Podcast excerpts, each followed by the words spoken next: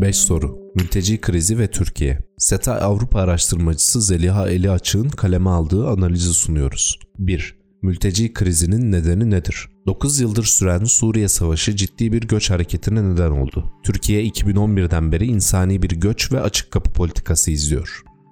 Türkiye'nin göç siyasetinin temeli başından beri Suriye içerisinde ve sınırlarında oluşturulacak güvenli bölgelere yerleştirilmeleri, onurlu ve insani şartlarda hayatlarını sürdürmeleri oldu.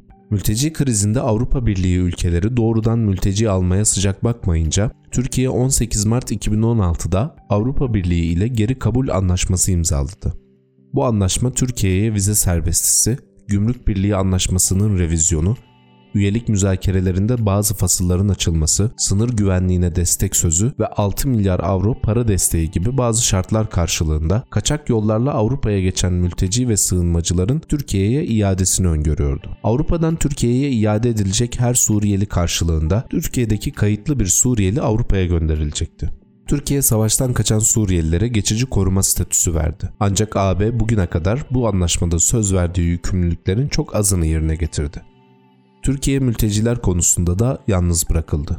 Uluslararası Af Örgütü verilerine göre mülteci ve sığınmacıların %85'i AB ülkelerinden daha fakir ülkelerce misafir ediliyor. Avrupa ülkeleri ise uluslararası hukuku hiçe sayarak mülteci kabulüne yanaşmıyor. Bu da 4 milyona yakın Suriyeliyi misafir eden Türkiye'nin yükünü arttırıyor.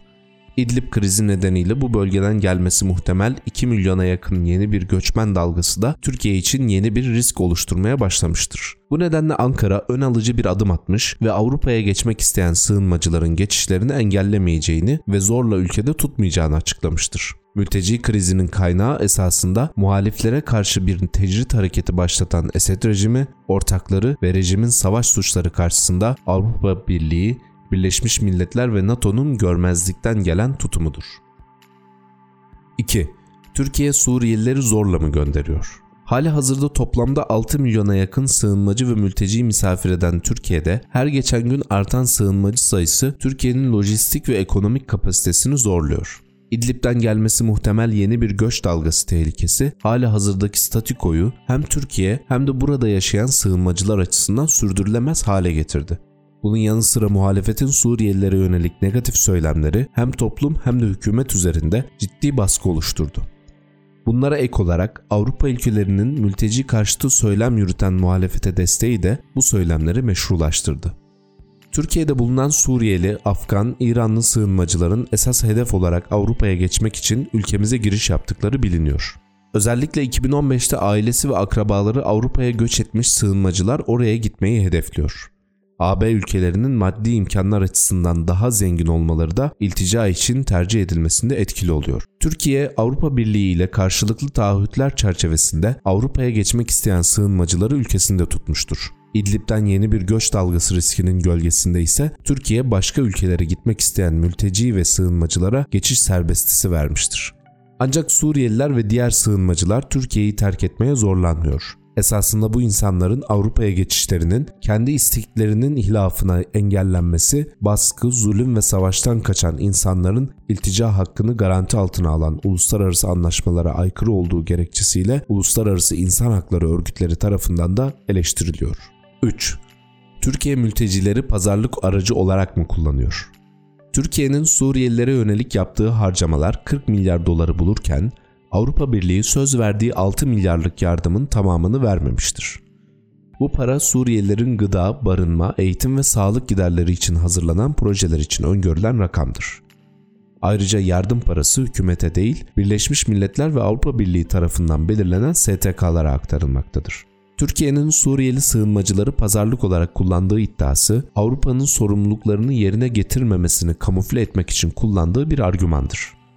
Aksine AB anlaşma gereği verdiği sözleri tutmayıp Suriye Savaşı'nı ve İdlib'deki krizi izlemekle yetinmek isterken Türkiye birliğe sorumluluklarını hatırlattığında mülteci kartını oynamakla suçlamaktadır.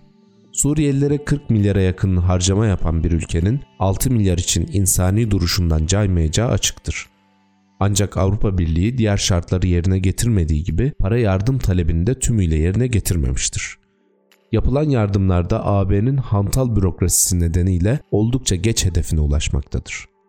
Türkiye mülteci krizinde AB'ye ve uluslararası topluma sorumluluk almaya, Suriye'de Esed rejimi ve Rusya'ya karşı baskı oluşturmaya ve İdlib'deki insani krize müdahale etmeye davet etmektedir. Bu pazarlık değil, yok sayılmaya çalışan sorumlulukların hatırlatılması ve paylaşılmasıdır. 4. Türkiye mültecileri tehlikeye mi atıyor? Avrupa Birliği mültecileri alma zorunluluğunu askıya alınca savaştan kaçan insanlar illegal yollara başvurarak Avrupa'ya geçme yolunu seçmeye başladılar. Nitekim 2011'den bu yana 21 bini aşkın mülteci Avrupa'ya ulaşmak isterken Akdeniz'de hayatını kaybetmiştir. Türkiye üzerinden Avrupa'ya geçiş için Yunan sınırı kısa mesafe nedeniyle en güvenli geçiş hattı olarak kabul edilmektedir.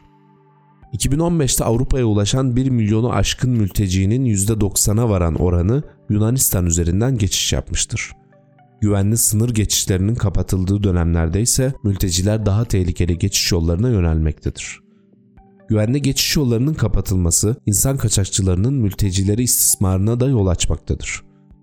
2016 itibarıyla Avrupa'ya geçiş yapan mülteci sayısı azalmasına rağmen ölümler %30'a varan oranda artmıştır. Ancak Türkiye'nin aldığı son kararla gitmek isteyen sığınmacılar en azından güvenli bir şekilde sınıra ulaşmaktadır. Bazı sivil toplum kuruluşlarının da sınıra gelen sığınmacılara yemek ve giyecek desteği verdikleri görülmektedir. Ancak Yunan sınır güvenliği polisi ve Avrupa Birliği Fortex güçlerinin sığınmacıları caydırmak ve korkutmak amaçlı yaptıkları müdahaleleri nedeniyle tehlikeli bir hal almaktadır biber gazı ve dikenli tel uygulamalarının yanı sıra sınırı geçmeye çalışan sığınmacılar vurularak durdurulmaya çalışılmaktadır. Nitekim Yunan sahil güvenlik güçleri tarafından bir bot batırılmaya çalışılırken Türk sahil güvenlik ekipleri botu batmaktan kurtarmıştır.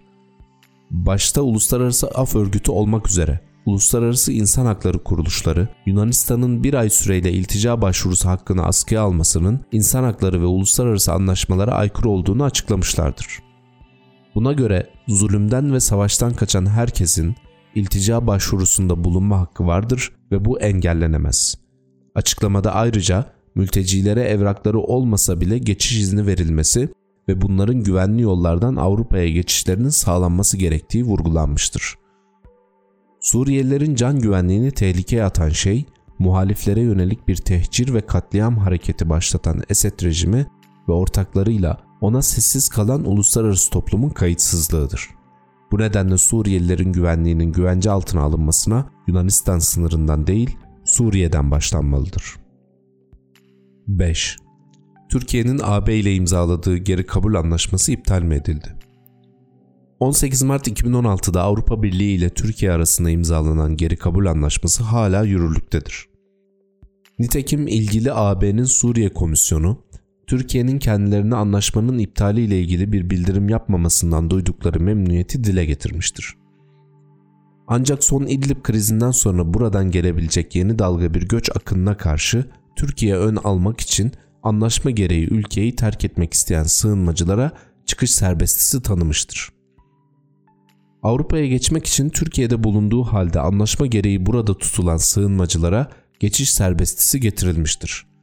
Ancak hiç kimse zorla Türkiye'yi terk etmeye zorlanmıyor. Türkiye sadece Avrupa Birliği'nin yükümlülüklerini yerine getirmemesi üzerine anlaşmanın bu maddesini askıya almıştır. AB ile yapılan anlaşmanın mimarı Gerald Knaus da Türkiye'ye ve Yunanistan'a destek verilmesi gerektiğini, aksi takdirde anlaşmanın tehlikeye gireceğini belirtmiştir.